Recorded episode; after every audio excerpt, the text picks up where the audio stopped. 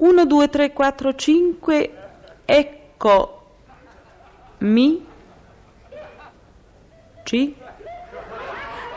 qui. Non so bene cos'è la poesia, certo non una cosa da imparare a memoria o un modo per andare a capo ogni tanto. Le parole hanno di sicuro un suono e questo è molto importante se devono essere cantate oltre che scritte.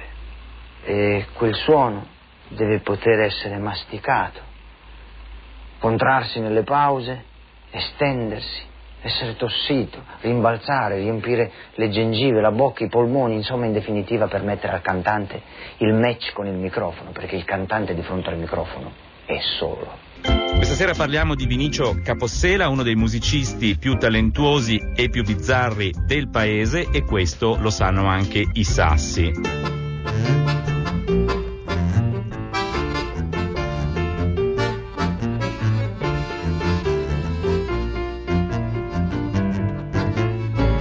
Pezzi da 90. Esco da me, in tutto non m'amavo granché. Il nano mi guarda felice, non sa quel che dice se la canta per sé. Tutta per me, la giostra di zampano tace e gira con gli occhi di brace il cavallo di Troia che alla zingara piace. Marido perché non ho più mal, non ho più da pensare. Fuggo da me, non basta amarmi, vengano a cercare. Ho sempre apprezzato quelle canzoni che ti obbligano a accenderti una sigaretta, come per soffocare una lama con un'altra lama, quelle che ti fanno sentire la mancanza di qualcosa. E anche in campo di artisti, di scrittori, di poeti. Mi è sempre arrivato molto dentro quel, che si dice che ti fa male. Forse per quello certi artisti vengono detti maledetti, perché fanno male, ti fanno capire e sentire di quanto hai mancato di preciso il bersaglio della tua vita, di quanto non sei meno obbediente e vigliacco di quando sei partito. Sposami al mattino, abbandonami in cammino, il branco non aspetta che passare voce che mi incanta, melassa che m'abbranca, si svendono i miei sogni di virtù. Eh, io sono stato testimone della nascita di Vinicio Capossero, il quale aveva mandato una cassetta a Francesco Guccini, una serie di brani voce e piano.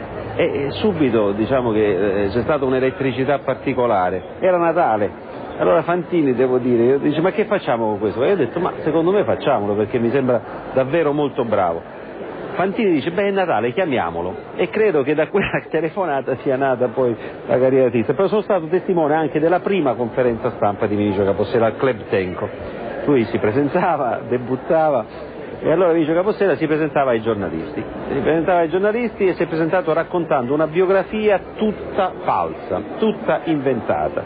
E ha tenuto questa, mm, diciamo, raccontando se stesso, le sue emozioni, eh, con tutto questo, inventando la sua per dieci minuti. E tutti erano convinti che fosse la sua vera, insomma si era inventato che mille cose, eh? invece era tutto letteralmente falso. Quando stava per chiudere la sua biografia ha confessato che era tutto falso, c'è stato un applauso, mi ricordo. Dove vanno a finire i calzini quando perdono i loro vicini? Dove vanno a finire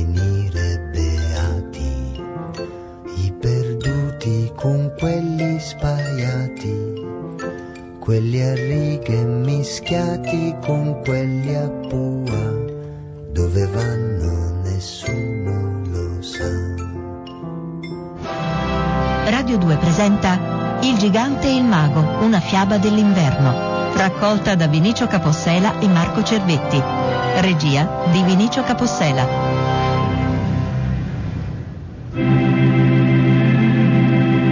grande città, grandi magazzini aperti, luci artificiali, schiere di babbi natali ubriachi, vagano padroni della città nella notte di Natale, usurpatori, grassatori natalizi che non danno niente a nessuno, ma si prendono ogni cosa.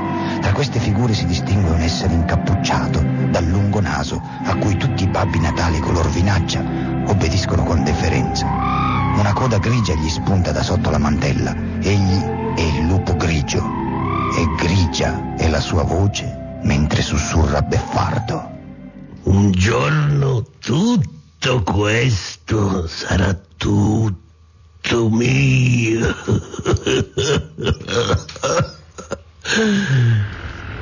Siamo nella natura invernale, più fatata e incontaminata, il palazzo di ghiaccio del Died Maros. Lì egli si prepara ad assolvere al suo compito. Il Died Maros è infatti il nonno inverno. Ha in sé il mondo del letargo, del ghiaccio, della lunga notte del nord. Per quanto scura la notte passata e non lascia che schiuma di birra slavata è una spiaggia, è una linea di sabbia e il fronte di un addio. Gli altri si cambino l'anima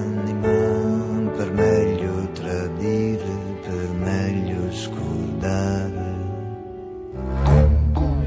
Guarda,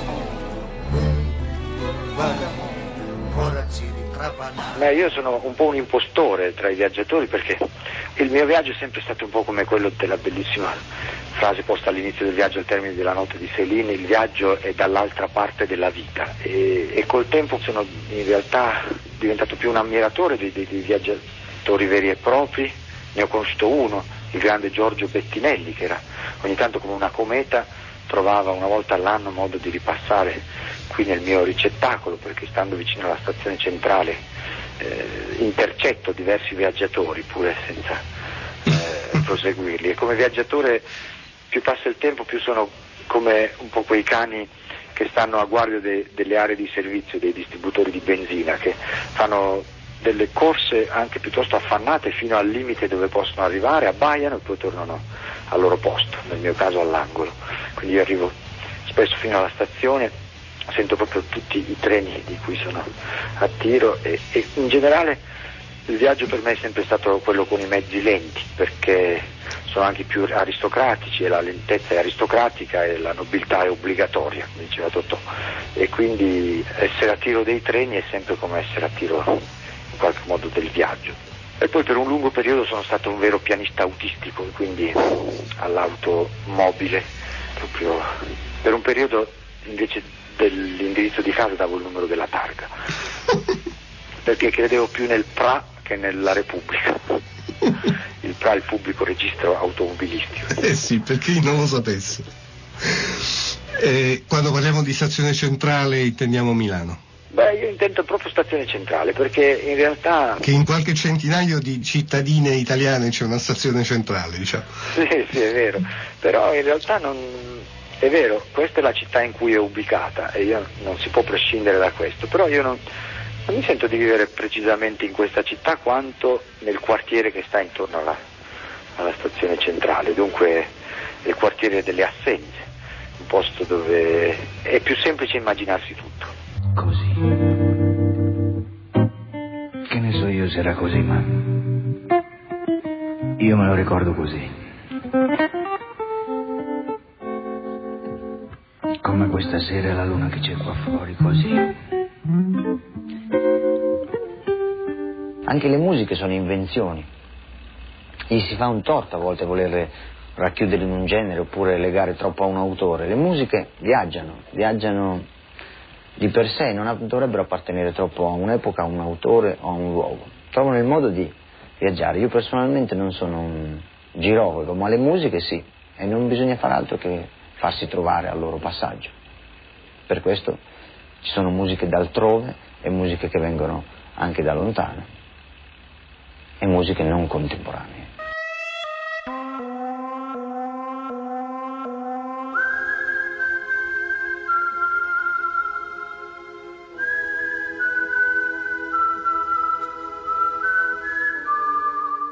Una volta mi dissero che me ne ero andato, dico, quando? Però quando se sempre sto tornando a casa, quartieri, città e mai nessuno di voi è il mio quartiere. Così io chiamerò il posto dove mi sentirò uno di voi e le vostre voci lontane saranno musica per il mio cuore. Due amici miei ci apriranno il bar quando sono già chiusi, non saremo come numeri sui citofoni dimenticati come cani di passaggio e senza nome. Di modo che se fossi nel mio barrio avrei spalle su cui appoggiare le mani e orecchie a cui confessarmi. E case e luna e stelle che dall'alto sul tetto della casa dei miei vecchi mi direbbero fermati qua fermati qua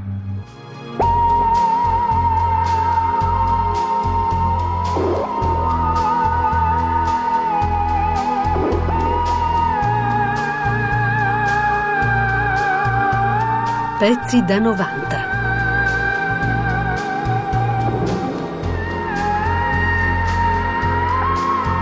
Pezzi da 90.rai.it Ma questa sensazione di, di non appartenere fino in fondo a una cosa e di portarsi come un mondo portabile è quello che ha segnato un po' tutta la mia esistenza. Anche il mio modo di fare musica e arte è qualcosa, fare di se stesso un teatro portabile, portarsi una bolla di, di cose, avere, imparare a avere delle radici che sono eh, le più profondi ma anche le più evanescenti perché sono legate al sogno, all'infanzia. Per esempio la terra dei miei genitori che è l'Alta Irpinia per me ha costituito sempre un, un territorio quasi fantastico perché non, non, ho avuto la possibilità di, di, di, viverlo veramente come esperienza e questo consente in generale uno sguardo sulle cose. Io sono figlio dell'emigrazione degli anni 60, di quelli sì. che non hanno preso la nave ma soltanto il treno e si sono riversati nel nord dell'Europa e quindi quell'emigrazione con la bretella, col, col ritorno indietro, con l'elastico più che stretto, si finisce per essere mezzo di qua e mezzo di là che significa anche in realtà non essere né di qua né di, né di là. Senti Ernesto, secondo te... Come si fa a non voler bene a uno che che è pittore, poeta, cantautore, contadino, mago, stregone, cioè uno curioso che in, in fiera...